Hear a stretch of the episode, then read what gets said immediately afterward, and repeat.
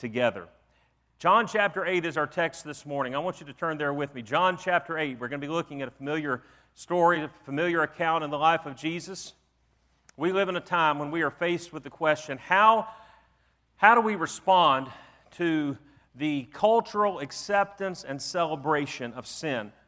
Now, there's obviously the things that stand out immediately to us that are very much um, on the front burner and in, sort of in our face in our day, but there's also a, vast number of things that over the years, sins that have become really socially acceptable, and not only socially acceptable, but they have become things that we are to, um, we're to, we're to join in with and to celebrate.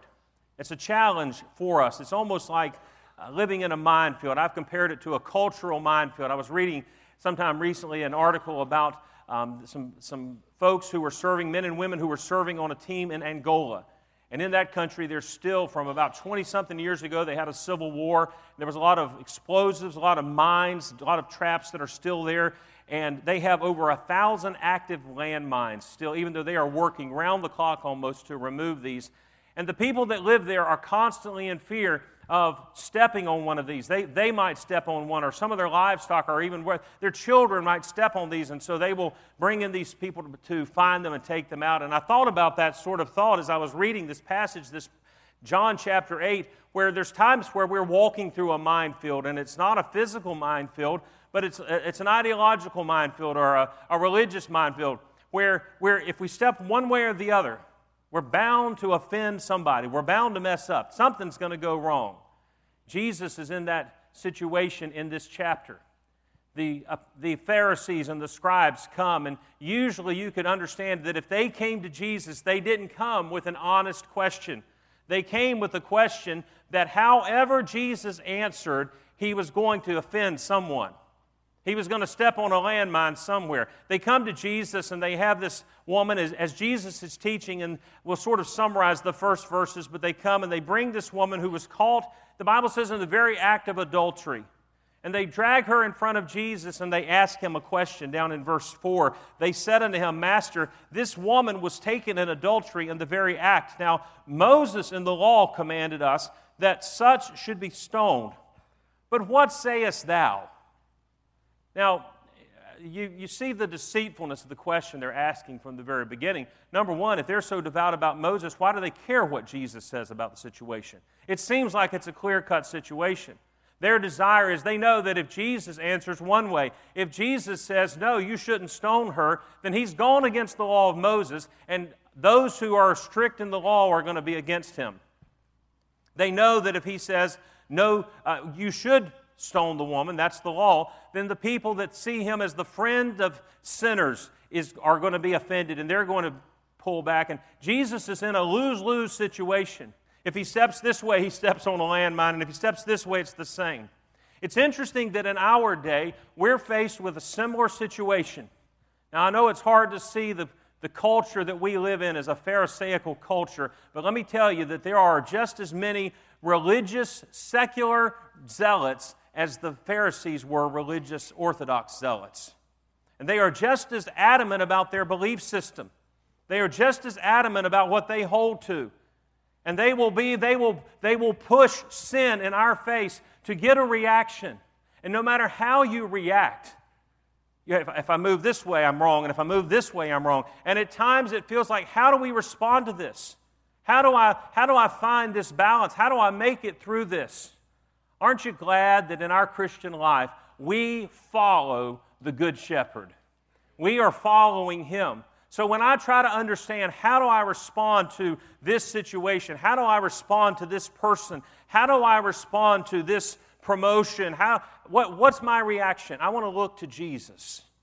And I want to see some things. Now, I can promise you this morning that if you're in a particular situation, you have someone in your family or you have a friend or someone that you work with, that you're challenged by these things I'm going to talk about this morning, I'm not going to tell, I'm not going to address every single detail that I could possibly address. But I am going to show you some things from Jesus' response that I think are absolutely key for us. That no matter what that situation looks like, here's how we can follow. Because Jesus is the perfect example. Jesus is the only role model that I can point you to that no matter what culture or what time he, we live in or he lived in, he is the perfect one to emulate. He is the perfect one to model. He is the perfect one to follow. As we look at this, we see this dilemma that we're faced with. No matter how we respond, it seems like we're going to lose. So, how do we survive this minefield? I want you to see three things. First of all, I want you to see that we must choose to live by God's love. We must choose to live by God's love. What did Jesus write? It's interesting as we read down through this. Notice what Jesus does. I want you to see this. Look in verse, verse 6. They ask this question. This they said, tempting him that they might have to accuse him. But Jesus stooped down and with his finger wrote on the ground as though he heard them not. Jesus acts like he's not hearing them, much like some children do when their parents are speaking to them, or sometimes husbands do. Um, how many wives can attest to the fact that selective hearing is a very real thing. Okay, I see a number of hands. And the husband's like, What? What did he say? Is he talking about me? Selective hearing. Jesus exercises some selective hearing. He acts like he doesn't hear them and he just he writes on the ground. Now, there's a lot of debate about what Jesus wrote. Some think, well, maybe he wrote, uh, maybe he reminded them was writing John, Jeremiah 17, 13, where he said, those that depart from me shall be written in the earth. Maybe he was writing the Ten Commandments, and that writing reminded them of the truth of the Ten Commandments and convicted them. The Bible tells us that the Ten Commandments were written with the very finger of God. There are some who surmise that perhaps Jesus started listing their sins in the dirt. Aren't you glad that we don't do that in church? What if we started just listing the sins up here on the screen? How would we feel? boy, that'd put me under conviction. I think all of us would go out from the oldest to the. We wouldn't wait on the oldest to youngest. There'd be a mass exodus to leave.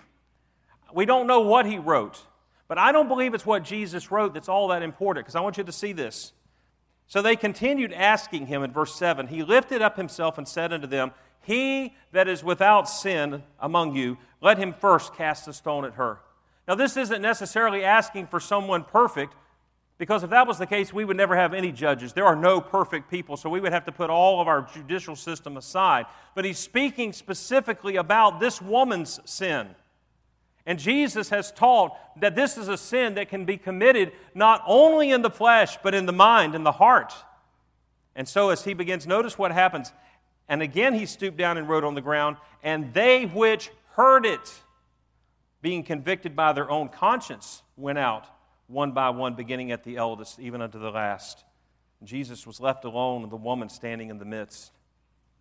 I love that it is the words of Jesus and it is their conscience that convicts them. They know. You see, the person who was the witness to the sin was supposed to be the one to throw the first stone. And Jesus takes that stone out of that person's hand by saying, If you've not committed this sin, then you throw the stone. The real question is, or a question that we can ask ourselves is, where was the man involved in all of this? You see, these people, these Pharisees, they were not concerned about this woman's sin. They were not concerned about justice. They were actually very concerned about getting Jesus into a desperate place. They were trying to, they were trying to establish some authority over Jesus.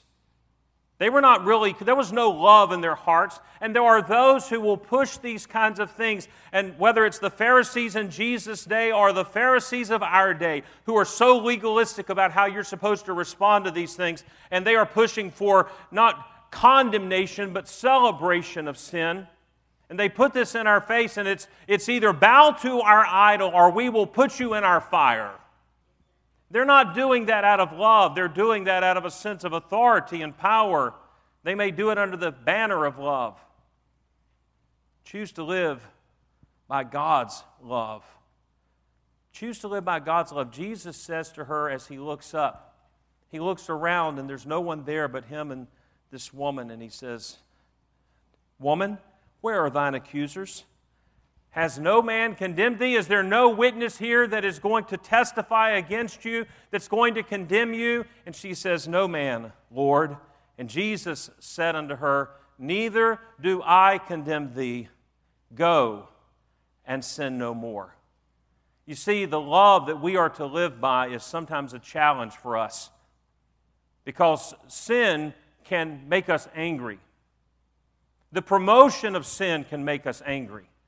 And if we're not careful, we will slide over into those who really don't care about the individual. All we care about is making our point. All we care about is our viewpoint. And it may be the right viewpoint, it may be a godly biblical viewpoint but we cease to care about the person that's involved. Jesus looked beyond this woman's sin. Jesus looked beyond this situation that man had created, and he saw her soul that was in need of what every single soul on this planet is in need of, and that is salvation through Jesus Christ. So we have to sometimes pray, and some of us may struggle with that. We see these things that are pushed upon us, and we see uh, those who are harming others and harming children, and there's a lot of wicked things that are going on. And it is easy for us to, to move away, but to live in God's love and live by God's love. And I emphasize that it is God's definition of love, not our world's definition of love.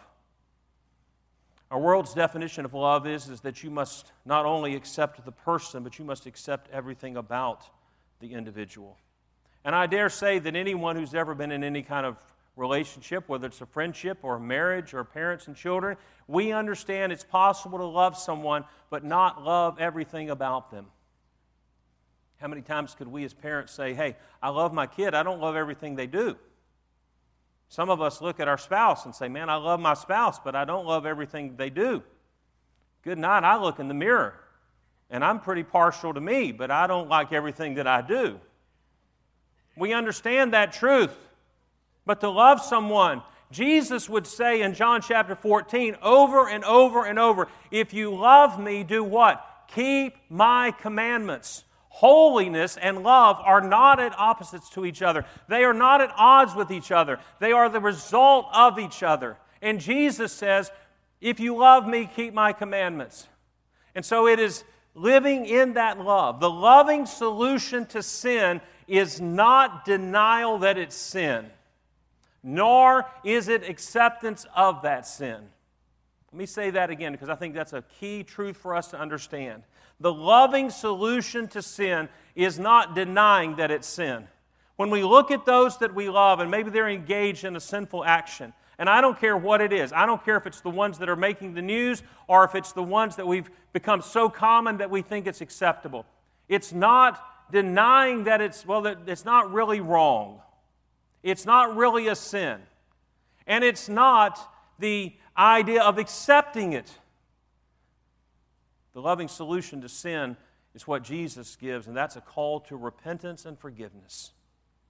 Look, if, I, if, if someone goes to a, a physician and they have a, an illness or a disease, and the physician examines them and sees that that is the case, is it loving for that physician to say, well, it's not really a disease, there's nothing wrong here? Or is it right for him and moral and ethical and loving for him to say, this is the problem you have, here's the cure? We see the things around us and we are tempted, if we're not careful, to love as the world loves. But here's the example number one from Jesus choose to live by God's love. This is sometimes difficult, and I'm going to just be very open this morning. I've been studying this for the last several weeks as God put this in my heart, preparing to preach this, praying over this text, praying over what to say and how to say it. The First thing when I woke up this morning after the normal things that read my Bible and did the things I normally do, and finally got around to picking up my phone. And the first thing that I saw was right in my face was a promotion of sinfulness. And I would love to say that the love of God filled my heart. But if I have to be honest, it was not love that was the first emotion in my heart. It was an anger at, here we go again. And God spoke to my heart, and God pointed to me, and He said, You're getting ready to talk about the love of God. I want, to, I want you to understand, I want you to see that there's still some anger and bitterness in your heart about this. Now, you're going to see in just a moment, I'm not talking about acceptance of sin, folks, but I'm talking about having the love of Jesus toward those who are entrapped in it. God grant us to live by His love. On the other hand, there are those who struggle with giving in to man's lies. So the second principle I'll give to you this morning is this. Number one, choose to live by God's love. Number two, choose to not live by man's lies. You see, sin is a lie. Sin allows a person to say, This is true about me, or this is who I am, or this is, and it's not. And then you are asked to come alongside them and join in that lie, to participate in that lie. And again, this is not just the ones that are making the headlines in the news. These are the sins that have been in the church for decades. And we are called to join in together with that lie. Jesus, with his approach, counters really two lies. One lie is the lie that the Pharisees come with, and that is that their, their message is the lie of guilt without the hope of grace. They have this woman here, they want to condemn her. Can you imagine the wickedness that must be in their heart? I, I stop sometimes and think about the, the act of stoning. Not that I'm thinking about stoning anybody, although that does come to mind occasionally. Anytime I'm riding, driving to Raleigh, I would like to have a few stones that I could chuck out my window. I'm not really going to throw rocks at anybody. Some of y'all are, oh, I can't believe he said that. In my flesh, I feel the urge every once in a while. And some of you do too. But you think about the act of stoning. It's one thing to hear about a criminal that's been executed somewhere way off and we don't see it, we don't hear it. But you imagine having to pick up a stone and actually participate in, be active in the death of another individual. And you are there close enough to hit them with a stone and you see the results, that it takes more than one. You have to make very sure that that's the right thing to do. And these men come together with this woman. They bring her to Jesus, and some of them probably are ready to stone her. They would do that. Now, some of them might not do it on their own, but what happens when you get with a group of people? Boy, you'll end up doing things you. So I'll do it if everybody else is jumping. I'll just jump in and I'll throw a stone. But this is something that some of them they would do. And their lie is there is guilt here, but there's no possibility of grace. That's a, that is a lie that we must counter we must live against. We must deny the lie. We cannot live according to the lie that someone is beyond the grace of God. And there are those in this world, I have heard it preached in my lifetime, that there are certain sinful behaviors that people cannot be saved from. And that is a lie out of the pit of hell. God's grace reaches to the uttermost. And there is no soul, no sinner that he can't save. The lie that there's guilt without grace. It is a slander to accuse someone unjustly or to accuse them of unjust motives or to refuse to extend the grace of God. But there's another lie that Jesus counters here, and that is the lie of rightness that we can have rightness without repentance.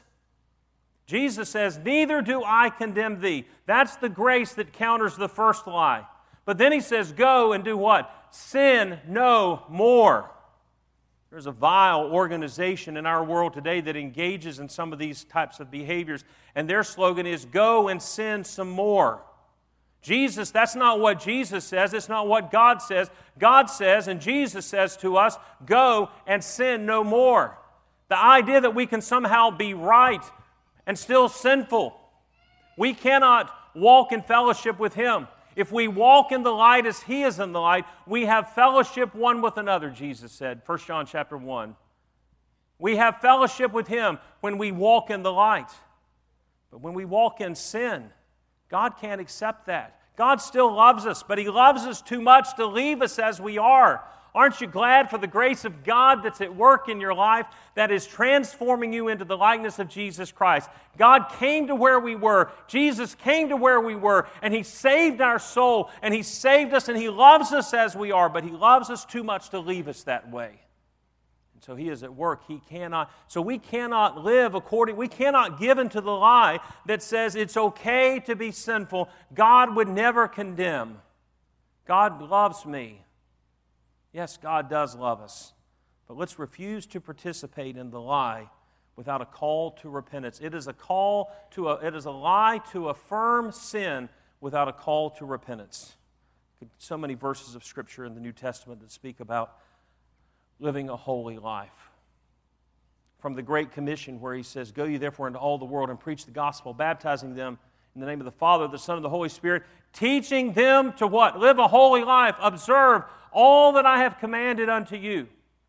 All the way to the, to the feast of the marriage when the church stands before Christ and we stand there in the righteousness, the white robes of His righteousness. And all in between, God calls us to a life of holiness that we'll see in a moment.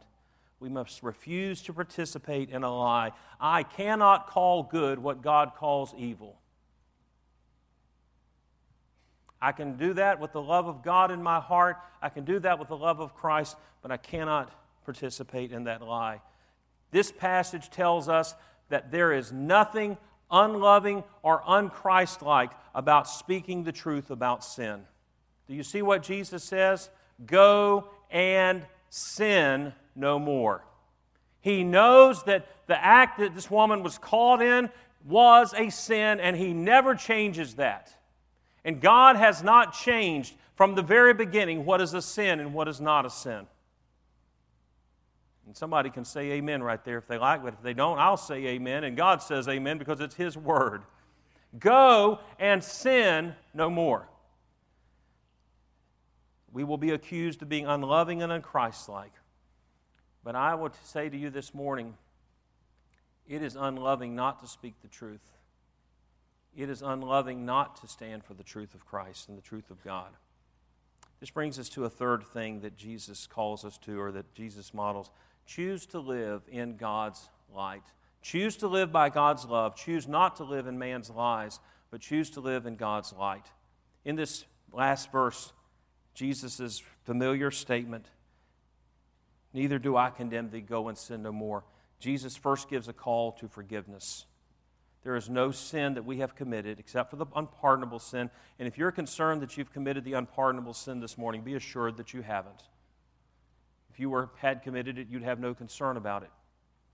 But any other sin can be forgiven. There are some people who think, Pastor, you don't know how you don't know how wicked I've been. I remember hearing a man one night in a service. He said, You don't know how sinful I have been. You don't know what I have done. But I want to tell you this morning, it doesn't matter how far. God's grace saves to the uttermost. That's the outermost limits that any soul can come to God. He gives forgiveness whether it's a woman that's caught in adultery, whether it's a, a, a church member sitting in their lies, whether it's pornography, whether it's drugs, whether it's immorality, whether it's pride, whether it's self righteousness, all sinners can come to God. Boy, I'm so glad that God extends forgiveness. I'm glad for the day that God forgave me. You see, we're all, we're all wicked sinners. We don't like to acknowledge that. Think back to what God saved you from. Think back to what He forgave you from. Now, there are some who can probably think back and, hey, God saved me from a life of sin. And I'm thankful for that. But I'm also thankful for what God saves us from in the sense that He keeps it from ever happening. You see, I was saved as a young child. I'd been in church literally all of my life. I was a little short of born in church. Not quite that bad, but I was there a lot. And I was saved young. I had not committed a lot of wild, atrocious sins.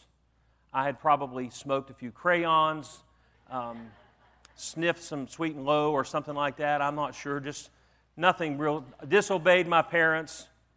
Probably cut up in church. That, that counts as a, a sin. Boy, if that's the case, some of y'all need to be on the altar. And I'm talking to the adults, not the children or the youth. But I look back and I think, what if God had not saved me? Maybe I would have been one of those examples of a church kid or a pastor's kid that, boy, they really went off the rails. I believe God saved me from a far worse life. I believe God saved me from the life of a self righteous religious hypocrite. You see, what could have happened is I could have grown up in church and I would know all the things to say and all the things to do. And I could be maybe like somebody that's sitting here this morning and you've been in church your whole life, but you've never trusted Christ as your Savior. You've never been genuinely converted. And you know how to talk the talk, and you know how to walk the walk, and you know what to do and how to do it. And you're sitting there, and my heart could have been filled with self righteousness. And I will say that I believe that at times it's harder for a self righteous religious hypocrite to get saved than it is for the worst drug dealing, drunkard, whoremongering, adultering, whatever sin you want to throw in that lives in this world. Because they understand that they are a sinner. You see, a person must first be lost before they can be saved. Jesus said, I've come to seek and to save those that are lost. And you've got to get lost before you can get saved. And so I say, Praise God for God saving me from a lifelong sin of self righteousness and hypocrisy and pride and arrogance. God saves us from those things and He forgives us. He says, Neither do I condemn thee. And then He gives a call of freedom Go.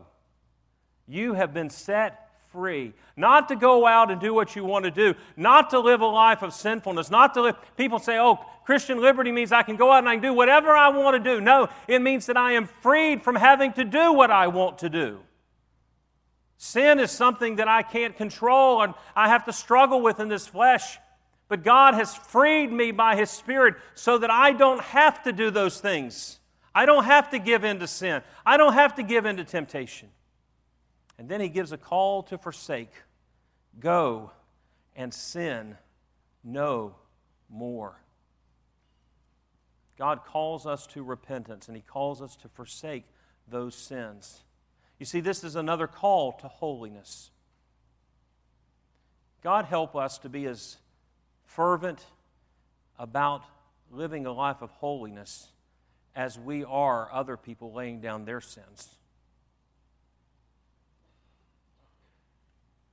I'm going to say that one more time. God help us to be as fervent about living a life of holiness ourselves as we are about other people getting rid of their sins. He calls us to a life of holiness. And what does He do as He says, Go and sin no more? He calls us to leave behind those kinds of sins. I mentioned that there are those who will try to say that people in certain lifestyles cannot get saved. Some people are too far gone, Pastor. I understand that there are levels of sin in the Bible. We often say all sin is equal. And in a judicial sense, that's true. We're all sinners before God, no matter what sin we have committed. But the Bible does say that there are some sins that the consequences are greater. There are some sins that it takes a greater depravity to reach that sin. And there are some sins that the results and where that leads us are worse. But I want you to look with me quickly this morning in 1 Corinthians chapter 6.